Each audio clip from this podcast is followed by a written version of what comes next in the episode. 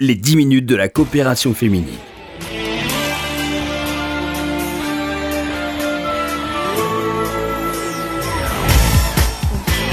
Bonjour à tous, bonjour à toutes. Merci de nous rejoindre dans cette émission consacrée aux activités de la coopération féminine. J'ai le plaisir d'avoir à mes côtés aujourd'hui Paul Silam. Bonjour. Bonjour. Vous êtes euh, psychothérapeute, psychanalyste, spécialiste de toutes les thématiques qui concernent le couple et la famille. Et à ce titre, nous prenons un peu d'avance, mais vous serez l'un des intervenants des jeudis de la coopération féminine qui se tiendront le 16 juin à l'espace Rachi et dont le sujet sera comment faire durer un mariage. C'est un sujet qui concerne de plus en plus de monde aujourd'hui, y compris dans notre communauté. Euh, tout d'abord, Paul Silam, pardon, quels sont les chiffres euh, des divorces en 2018 C'est quoi? C'est un, couple sur trois euh, en France? Alors c'est exactement les mêmes chiffres que en France, national, nationaux, pardon. nous avons un mariage sur deux qui divorce, c'est-à-dire que on est à un sur deux et on est à une moyenne de mariage de trois mariages dans la vie d'une personne. Donc une, une, personne divorce deux fois et se remarie trois fois. C'est ce que vous êtes en train de nous dire. C'est la moyenne. C'est, en moyenne. y compris dans notre communauté y compris dans notre communauté, puisque les chiffres nationaux et les chiffres que la communauté sont exactement les mêmes, rejoignent. Se, rejoignent. Alors la raison pour laquelle nous avons choisi de vous inviter dès à présent dans cette émission, c'est que vous avez fondé il y a plusieurs années au Consistoire de Paris une cellule d'aide et de soutien psychologique au service du divorce religieux. Euh, quelles sont les raisons qui vous ont conduit à créer cette structure? Est-ce que c'est le, nombre croissant de divorces et, et, du coup les conflits que ça génère euh, au sein des familles euh, juives? Alors, euh, c'est une très bonne question. Hein. Comment on crée une cellule de soutien psychologique au, au, GATE En fait, euh, au consistoire de Paris, on arrive avec beaucoup d'émotions en général, puisqu'on vient pour un mariage, pour un deuil, pour euh, un divorce, pour une communion. C'est toujours très émouvant. Quand on arrive pour le mariage, les émotions sont positives, tout va très bien. Quand on arrive pour un deuil, c'est déjà les émotions sont déjà plus difficiles. Et pour un divorce, quelquefois, c'est très très difficile parce que euh, on, considère que euh, le divorce est un deuil d'un être vivant et non pas d'un mort. Donc c'est encore plus difficile. Et les émotions qui se, qui se créent, qui sont présentes euh, lors de, du divorce, sont des émotions qui sont euh, très euh, difficile pour la personne qui les vit. Alors, euh, nous avons créé cette cellule d'aide et de soutien psychologique pour justement soulager alléger la personne qui vient en souffrance parce qu'elle elle, elle, est, elle, elle, a du mal à accepter de, cette séparation. Elle a du mal à comprendre pourquoi elle en est arrivée là. Elle a du mal à... Elle dramatise énormément. Donc cette cellule d'aide et de soutien psychologique, que j'ai co-créé avec Michel Bergheimer en 2000, euh, elle est là pour dédramatiser et pour alléger la personne, la soulager un moment pour qu'elle puisse reprendre au plus vite sa vie en main. Alors, c'est trois séances gratuites euh, en général, ça suffit pour déposer ces valises qui sont très chargées parce que euh, la séparation c'est pas simple. Euh, on n'est pas, on n'est pas, on n'apprend pas à se séparer.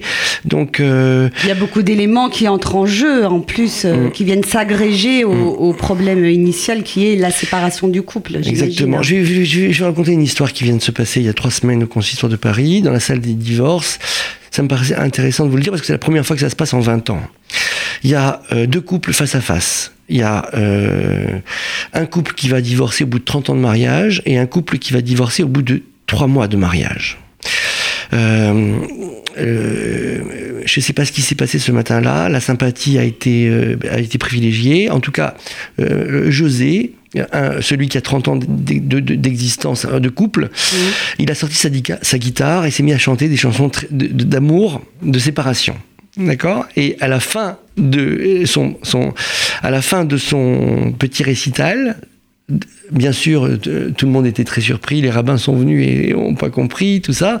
Et à la fin de cette la, la jeune fille qui avait trois mois de mariage, a demandé au guitariste, mais je comprends pas, vous vous aimez, vous embrassez votre femme à la fin de la chanson, mais pourquoi vous divorcez maintenant? Et donc José, de lui répondre à elle, à cette petite fille qui avait 21 ans, Mademoiselle, vous êtes très mignonne, vous êtes adorable, vous, vous avez trois mois de, mariage, pourquoi vous divorcez maintenant? Voyez, donc c'est intéressant comme c'est incompréhensible un, divorce pour l'un et pour l'autre. C'est celui qui est dedans qui peut comprendre pourquoi on divorce.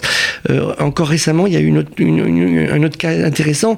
C'est une maman qui venait avec son fils qui allait divorcer. Et la maman était en pleurs et dit mais pourquoi tu me fais ça? Pourquoi tu me trahis? Et donc, vous voyez la, culpabilité que, pouvait éprouver cet homme-là qui avait amené sa femme. Eh ben, euh, on a pris cette, femme, j'ai écouté cette femme et euh, je l'ai soulagée aussi parce qu'elle était en grande souffrance par rapport à la séparation de son fils. Je vais vous dire quand même comment je, euh, qu'est-ce qui a fait, qu'est-ce qui a, qu'est-ce qui a fait que elle s'est soulagée? À un moment, elle dit, il m'a trahi. Et je lui dis, est-ce que, euh, pour un parent, est-ce que la trahison, c'est d'aimer son fils heureux ou d'aimer son fils malheureux? Qu'est-ce qui, qu'est-ce qui est le plus important dans, la trahison d'un parent? Qu'est-ce qui est le plus important chez, un parent? Est-ce que c'est de voir son, son fils heureux ou son fils malheureux? Et donc elle a compris en tout cas que euh, elle devait rester dans ce rôle d'aimer son fils. Et voilà, donc c'est une autre façon de... Donc on a bien compris, c'est une cellule d'écoute, de soutien psychologique euh, aux, personnes qui sont dans une procédure de divorce et éventuellement euh, les accompagnants et les, les membres de la famille autour. Et vous avez imaginé à cet égard un jeu tout à fait original euh, dont l'objectif est de proposer aux couples, si j'ai bien compris, qui traversent une crise conjugale de quoi? De retrouver le chemin du dialogue, euh, de, l'apaisement? Expliquez-nous euh, de quoi il est question précisément avec ce jeu alors euh, c'est très simple, depuis donc euh, je vous ai dit depuis 20 ans, 18 euh, ans exactement, on a créé cette cellule et depuis 15 ans, on nous répète on nous répète qu'est-ce que vous faites pour éviter les divorces, pour éviter les crises, pour qu'est-ce que vous faites pour ça? Et vous avez bien compris, la cellule est là pas pour aider à ça, elle est là pour soulager la personne qui est en souffrance. Donc on a réfléchi Michel Bergheimer et moi et avec Magali Tayeb Cohen qui nous a rejoint, on a réfléchi à un jeu qui s'appelle Trouver les secrets des couples qui durent. Et ce jeu est maintenant euh, existe maintenant. Il est il est fait il est, il est mis en place tous les dimanches. Mmh. Donc il y a le dimanche 15 avril. Donc c'est ce dimanche là. Euh, après, après demain presque, hein, c'est ça, euh, enfin dimanche prochain en tout cas le 15 avril, et c'est à 11h au consistoire de Paris. Et euh, euh, pour s'inscrire, il suffit d'appeler le 06 01 24 19 47. Je répète, 06 01 24 19 47. Donc ça se passe comment? C'est très facile. Euh, on a euh, coécrit ensemble, les psys de la cellule, un livre qui s'appelle L'amour en 26 thèmes. Donc il y a 26 thèmes et c'est un peu un abécédaire de l'amour. Et chaque personne va choisir six thèmes qui lui paraissent importants. Et on va mettre en commun les six thèmes et on va trouver deux ou trois thèmes qui sont euh, les plus importants pour chacun, euh, le commun de ceux qui joueront. Et on va jouer avec ce jeu et avec, avec ce thème-là. Donc euh, c'est très intéressant parce que ceux qui viennent, euh, ceux qui sont, ont déjà joué, ont dit euh, que c'était pour eux un moment d'écoute et de partage intéressant. Il faut savoir que nous, au Consistoire de Paris, au niveau des psys, nous avons une, une, je dirais un axe très important dans ce, cette idée de, d'éviter le divorce, c'est de dire que dans un couple, il y a deux intelligences. Il y a l'intelligence masculine et l'intelligence féminine. Et si on réunit les deux et on, met à profit ces deux intelligences pour une intelligence commune du couple, on a une intelligence dix fois supérieure à celle de l'un ou de l'autre.